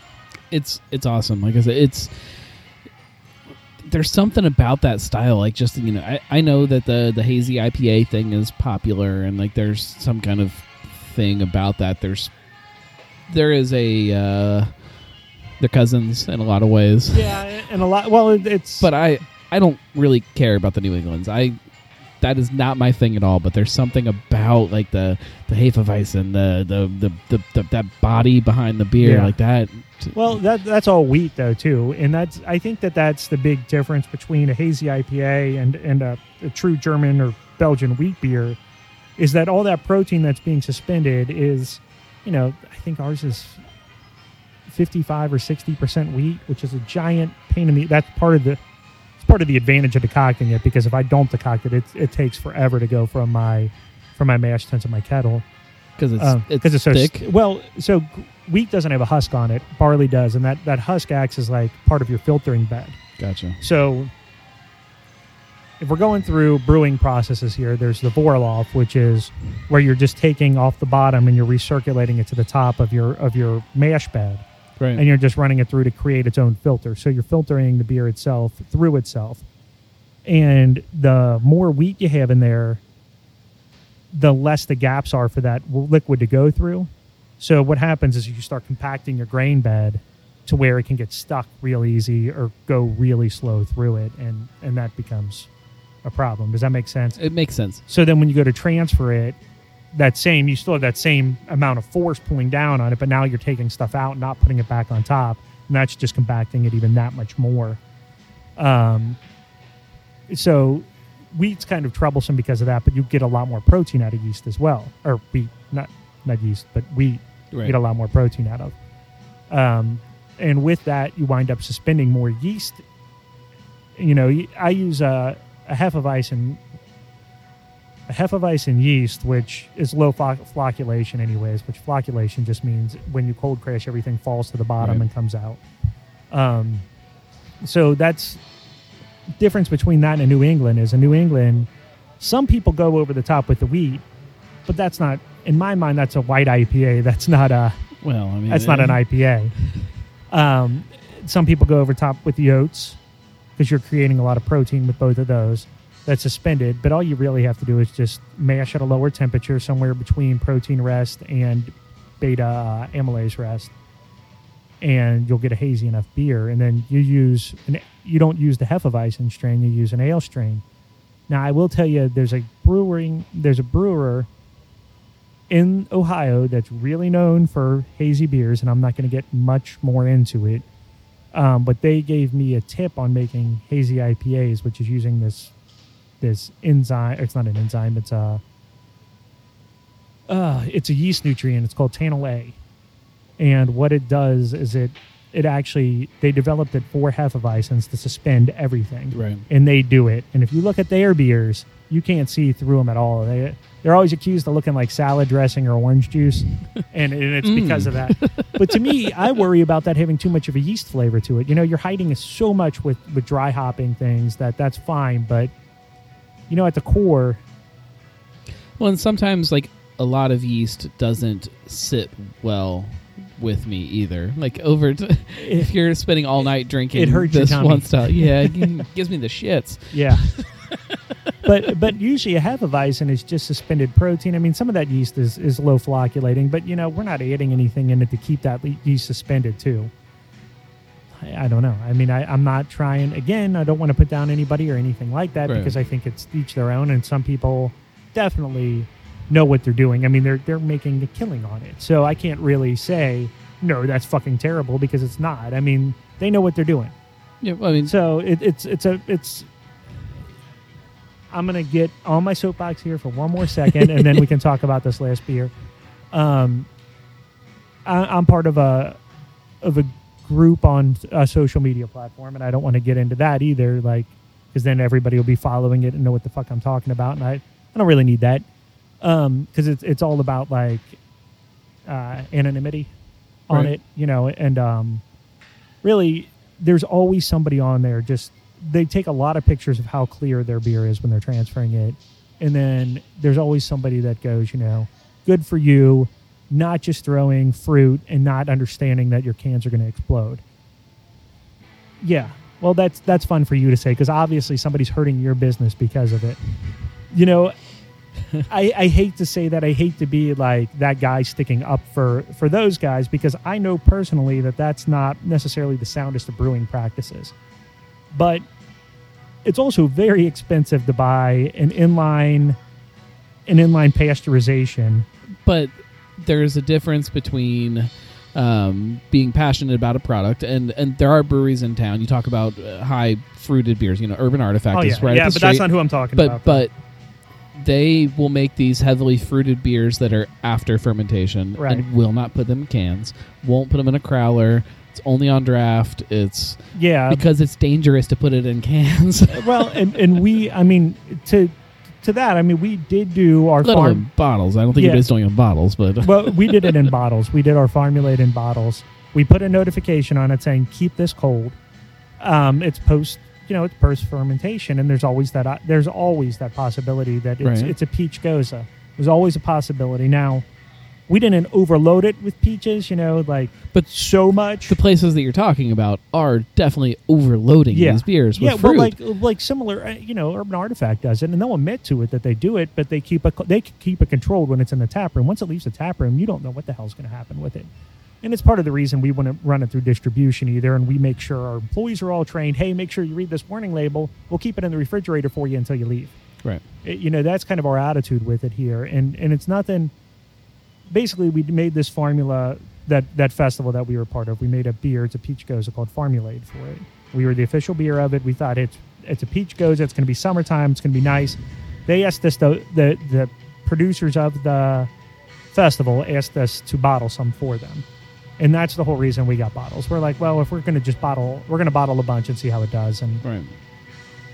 so there's easy ways to fix it too. And Urban Artifact knows it. Everybody, every brewery knows it. You can buy an inline pasteuriza- pasteurizer, which is just, I don't know, it's probably every bit as tall as my tanks, but it's probably, I don't know, one, two, three, four. I'd probably say it's at least as wide as four of those tanks. And all it is is an inch and a half stainless piping that just wraps around in like a zigzag or kind of just, uh, it looks like almost like a radiator. Right. And it's I mean, pieces of it are jacketed with steam and it starts getting hotter and hotter and by the time it gets to the middle it hits like 165 and then by the time it gets to the end it, it hits glycol and it starts cooling it down and it gets back down to cold, cold temperatures. And what you do is you go from your fermentation vessel to your bright tank but you put that in between and you're killing off all the yeast that's in it by doing that. I mean that's the theory behind it. Right. you're running it slow enough this way your cans don't explode. But that's a very expensive actually the piece of equipment you can probably find them used because it's what they use in the dairy industry all the time you can find probably find it used but plumbing it in you're talking about two things I got to get plumbed into it which is high pressure steam which a lot of breweries don't operate on high pressure they operate on low pressure steam you know Maya, Maya Tree, Rhinegeist, high pressure all day right. us low pressure. I, I'd almost, I'd almost say, and I can't say it 100% certain, but I'd almost say Braxton's low pressure steam. They, they might have a high pressure boiler, but their, their steam that they're pumping into it is probably low pressure. Um, which actually we have a high pressure boiler, but we got it set for low pressure. Right. Um, so you've got to plumb all this stuff in. You've got to figure out where the hell you're going to put it. You got to think about the size of the footprint it's going to take up. You've got to figure out ways that you're going to be able to run every batch that you do from every fermenter from through that to your bright. And then you've got to worry: is that going to change my flavor profile? But at what point, when you are one of these brews, and we'll say 450 North, you know, the place that's That's really the one popular, that's always catching shit on on that in that group. because they had some serious issues with it, and they didn't really change anything. They just said, "Yeah, we tell you to keep it cold," and just Well, kind of let it go. And and like that to me, so like at, at what point when you see that you've got customers coming in that are trading your beer or are driving really far to get here and not bringing a cooler or whatever it may be, what point do you have some kind of responsibility to them to do something differently to say, "Hey, we're Well- making this this different type of product. You got to stop. Either you need to do this differently, or we need to do something differently. It'll be like So- a like a like a like a dairy farm. So there's say there's a dairy farm down the street, and Yeah. people are lining up to buy their craft milk every day, Well, okay, so and then throwing it in the back of their trunk and driving home. So- and they get home and say, "This is all like chunky and nasty." Here's Well, here's yeah, here's your it's issue. not made for that. here's your issue with this, right? Like you're comparing. This is something that breweries are now under the scrutiny of the FDA. Dairy farms have been under it for a long time, which is why the fuck these inline pasteuriza- pasteurizers are in place. There's also tunnel pasteurizers, which is what like Sam Adams. They're huge. It's like a giant pizza oven that that's on a conveyor. You put a lot of people for a bi- for a smaller brewery. That's a big buy, but an inline pasteurizer. You know, if you're making your money and that's your bread and butter, like 450 North, and I'm not trying to call them out here by any means, But there's a lot of things that are expensive that are but a safety thing. but here's the thing, right? Like, okay, I look at Listermann's when they started bringing in their New England IPAs. Right? They went from being like this kind of like, and I would never call them like a, a sideshow brewery or anything like that, but they were tiny. Nobody really knew who they were unless you were a home brewer. Um, you know, they started catching a following from Xavier a little bit, but it wasn't like do you know what I'm saying? I'm not trying to. Yeah, They they were known more for like their um, the triple digit stuff than their than the Listermann stuff, and they might not admit it, but that's the truth. right. Um, and then they bring in New England, and all of a sudden they've built that tap room. I mean, it, it's nice now. They've got an outdoor area, seating They have area. their second tap room preparing to open. yeah, yeah, that, I, right? I, yeah, I do know about that. Um, and then they they bought the wine place from behind them. You know, you think about that type of, of building. That's all on one style of beer. 450 North is doing the exact same thing. They're selling their beer, and, and I never would say it's pricey because I don't like.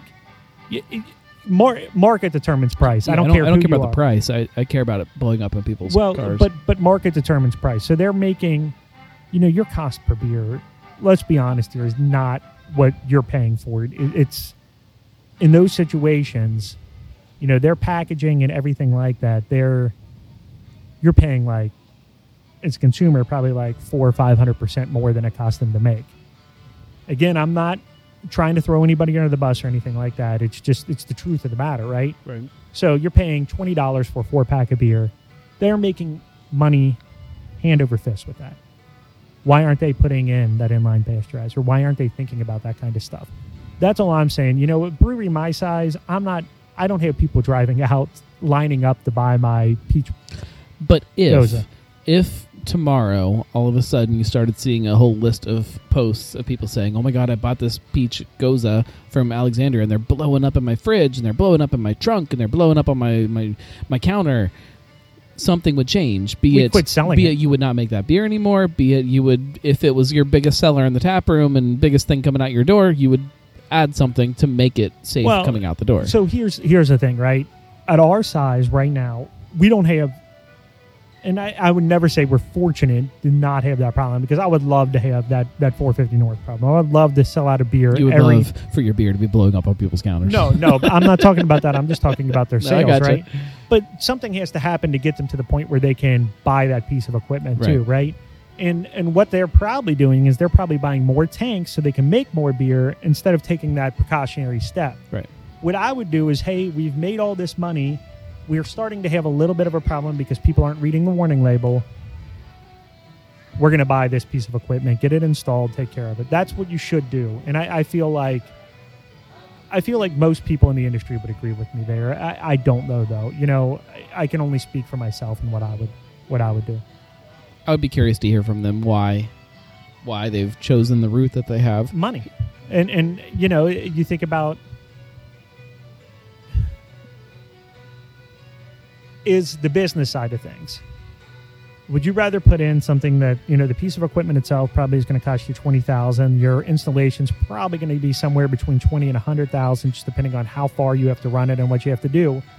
Or would you rather buy another tank for twelve thousand, pipe that thing in, make double the amount you're making now, buy another tank, make triple the amount you made in the first place, buy another tank, make quadruple, and people keep lining up and selling out. You're asking the wrong person though. Like Well, I I just I just dumped, you know, twelve hundred dollars into making it so my podcast didn't go eh, every once in a while.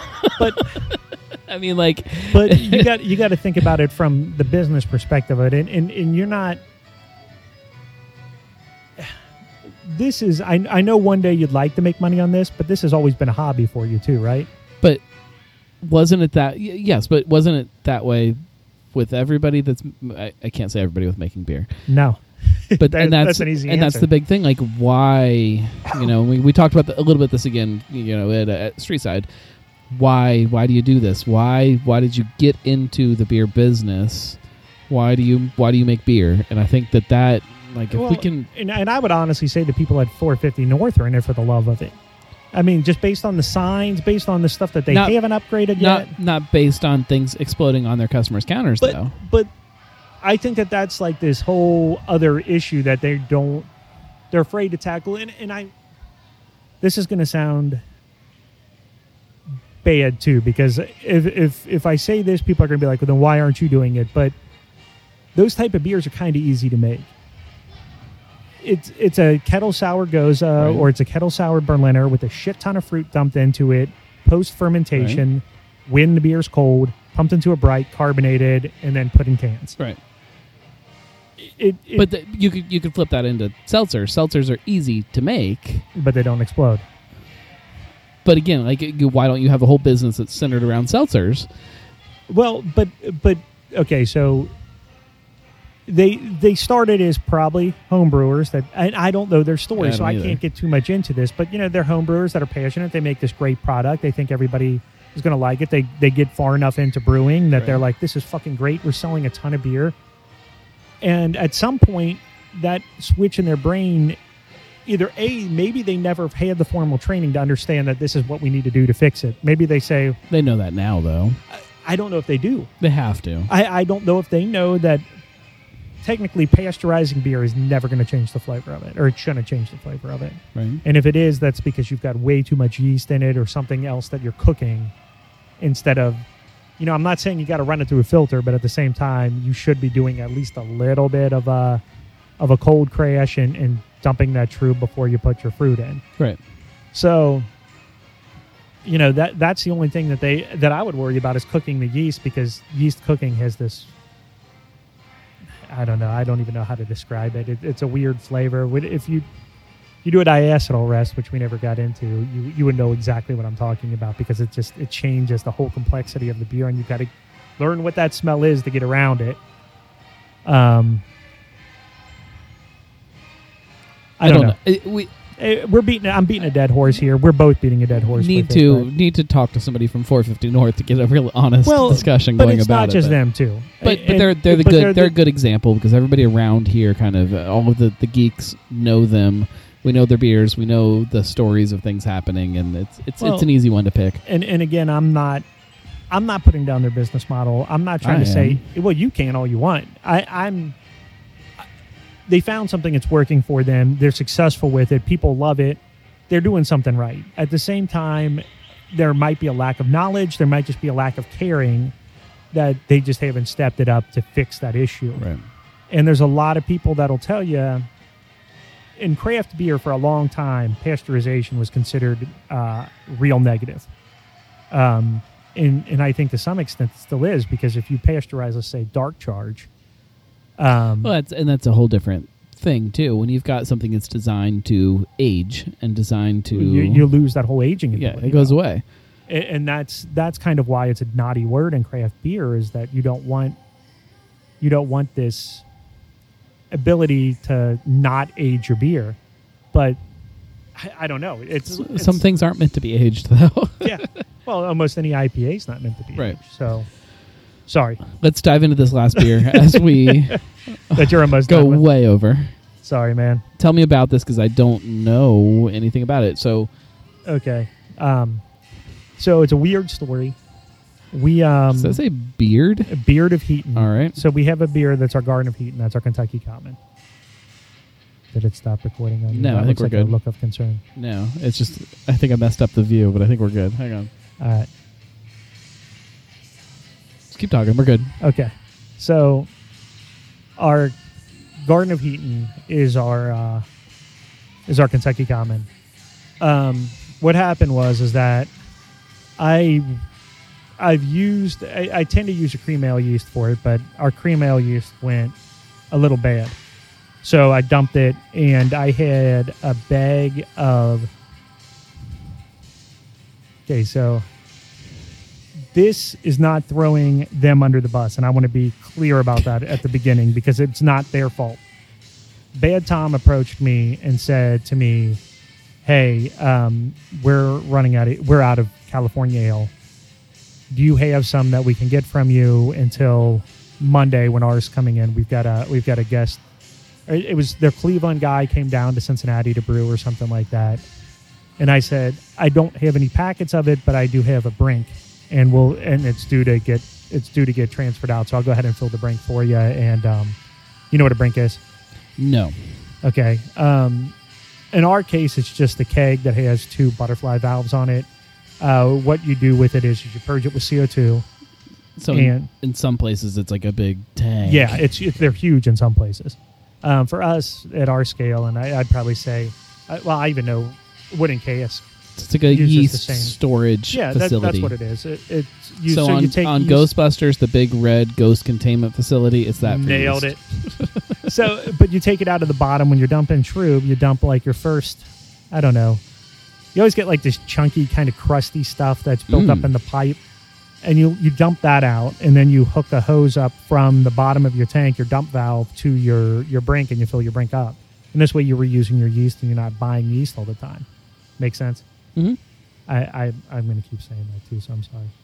Um, the make sense part it's just a habit that I cannot get rid of. I try. My my my bartender, he's always giving me a hard time because I'm. He's like, I'm not stupid. You don't have to ask me if it makes sense all the time. Um, but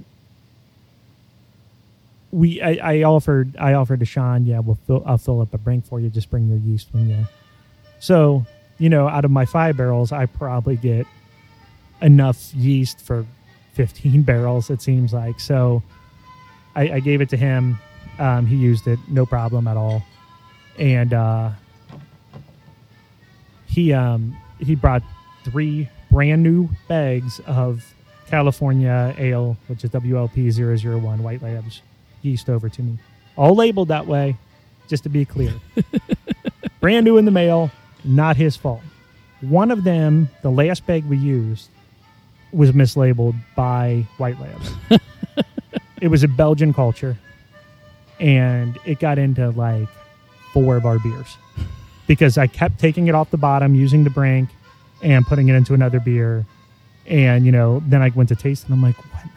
What happened here?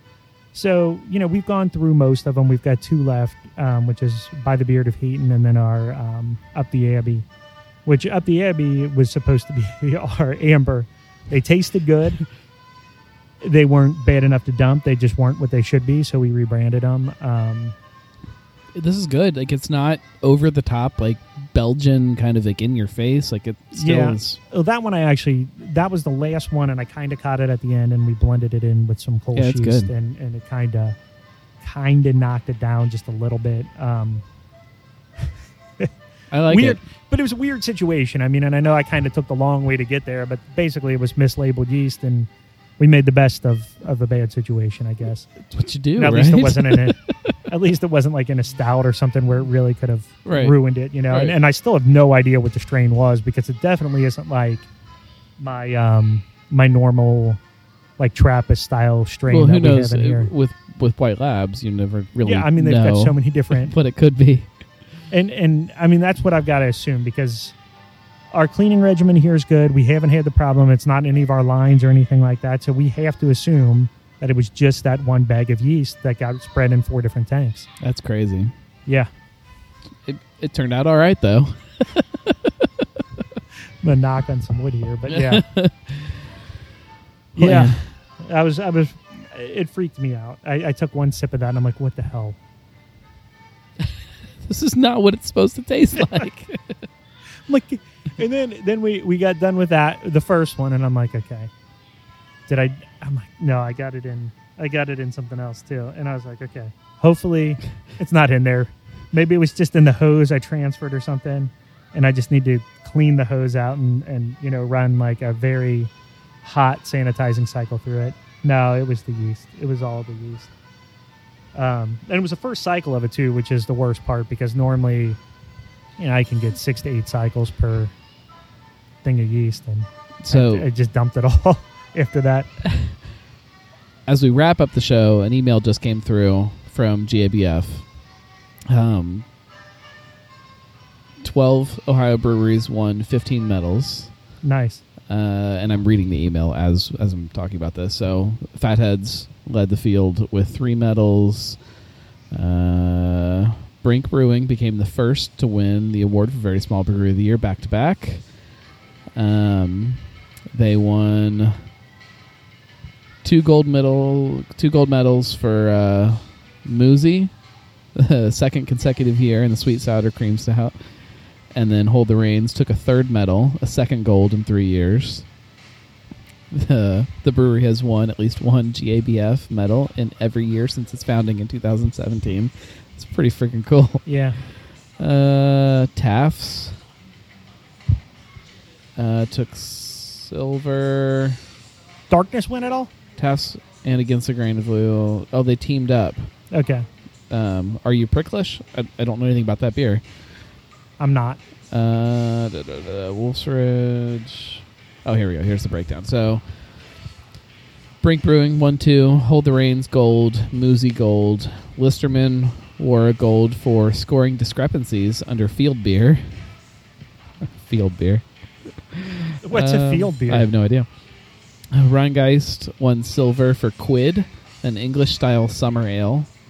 Taft's won uh, silver with a collaboration with us Against the Grain. That's it for Cincinnati.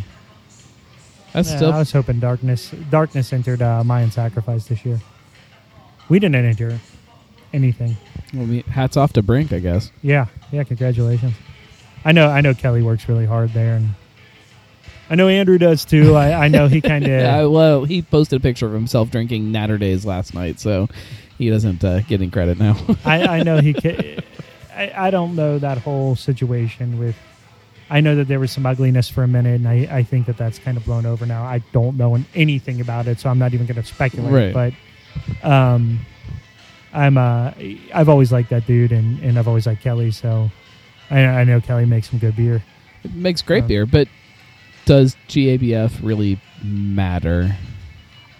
It, I think it does and it doesn't. Like I think if it's Brink, I, I think I think the neighborhood that they're in, especially, it's it's trying to gentrify, but it's not. And I don't like that term either because it kind of makes it seem like you're just kicking people out. Right. Um, but you know, personally, I think it's it's not like right up the street where Marty's Hops and Vines is. It's a it's like a completely different neighborhood Right. but nobody really before they were there nobody really liked driving through that that part and um i think it's a reason for people that come from the east side in particular they'll go out there and that'll draw more people to the west side beers. Right. so yeah i mean you read somebody like that's doing great things you know maybe maybe we should enter it sometime but i don't know i, I It's it's a whole other show to talk about that. Yeah, well- like and the, and the importance of it, and does it matter for one place over another? Like some places, I feel like you need to have some kind of medals to justify who you are, and then there's other places that that isn't yeah at all important to Which what is- you do. which is something that like you know you talk about i talked about darkness you know they don't need they can have a medal they can not have one Right. i, I think people would still like them the same Right. um I, I think out here it might do us some good to draw some people in I think we get some people down. um but at the same time that's just time i've got i gotta try to figure out how i'm Just gonna get more- it there You just need more tanks. um, I, we actually talked about like next year. I might, you know, we did um, Slayerator, which is our Doppelbock, right. and I think next year I, that was. I think Go Hop Yourself is my personal favorite beer that I make. Um, I really like Cecilia's Grace and JWR too. I'm I- really partial to those beers. I enjoyed the the Wreck-A Ralph a lot for what it is. But see, I don't know. I don't know if that's a GABF type beer. no, though. no, but I'm saying uh, like as far as things that I enjoyed, Yeah. like that was that was a really good beer. Well, thank you. But but I think I think you know in terms of stylistic guidelines, everything I think, and it's the one beer I've actually said it about. The only thing that I found wrong with it was it was a little too flat. Um, other than that, I mean, we had people coming from Bockfest that that just couldn't get enough of it, and they were mad that they only got one keg down there. So, to me, that says I did something right, and that would have been the one that I would have liked to enter. And, and you know, maybe next summer I'll brew it just so we have it for JBF. Um, that's another one though that I left in the tank. I think for 60 days just to make sure it was crisp and clean because you know I was going to Bockfest. It wasn't just staying here. And, right. Well, and I hope that this time of year next year, um, you know, we did the show last week at, at Sonder for Mason Oktoberfest. I hope that that becomes the the Bockfest of Oktoberfest. like I, I, I love Uh, Oktoberfest Cincinnati, but it's a whole different thing at this point. Like to create that know- kind of festival that has such a local beer focus. Man, I, I want to see every Oktoberfest at that festival next year. We we would have loved to do something similar like that out here too, but I don't know. You know, we we entered um, the Covington one, which was put on by Right. Braxton, and it was so early in the year that I didn't have anything ready for it. I, I sent I sent the Formula Festival beer um, but it turned out to be a good one because it was 95 degrees that day Right. too. So I don't know. I personally, I'm a big fan of Oktoberfest being the last weekend of September, the first weekend of October. I think that that's always better time for it because when you think the point of it is to celebrate the harvest and to welcome fall. You're celebrating fall coming and, and summer going away. So my perfect Oktoberfest, it's hot during the day, cool at night. That's the that's the I, defining I'd say factor warm for during me. the day. I don't like hot. I like warm. Well, during yeah, the I day. mean that's a, like 70s. I'm happy. I'm okay with with a little warmer than 70s for Oktoberfest. I want I want a little bit of heat during the day so that it makes that evening that much better when it cools down and makes the beer go down quicker. And Yeah. that's what I want. But um, thank you. Hey, you're welcome. This, Thanks uh, for having me. I'm sorry I, I beat a dead horse. we uh, uh, you're always kind of you're, you're my go-to for the uh, the geeky side of things. So I don't know. I think Scott LaFollette would be would be just as much. if I could get him back on the show again, yeah, he would definitely be right up there. um, if um, if anybody was confused by anything that we were talking about, just send Andy an email, like probably contact at In, alexandriabrewingcompany.com. in- info. Let's let's send it or- that way so I can have somebody screen it for me. or if you want to uh, to to correct anything that he said that you think he uh, he had wrong. Which there's probably a lot of it. and we're going to be back next week um, and we're going to be at hang on i should have looked before i started the music.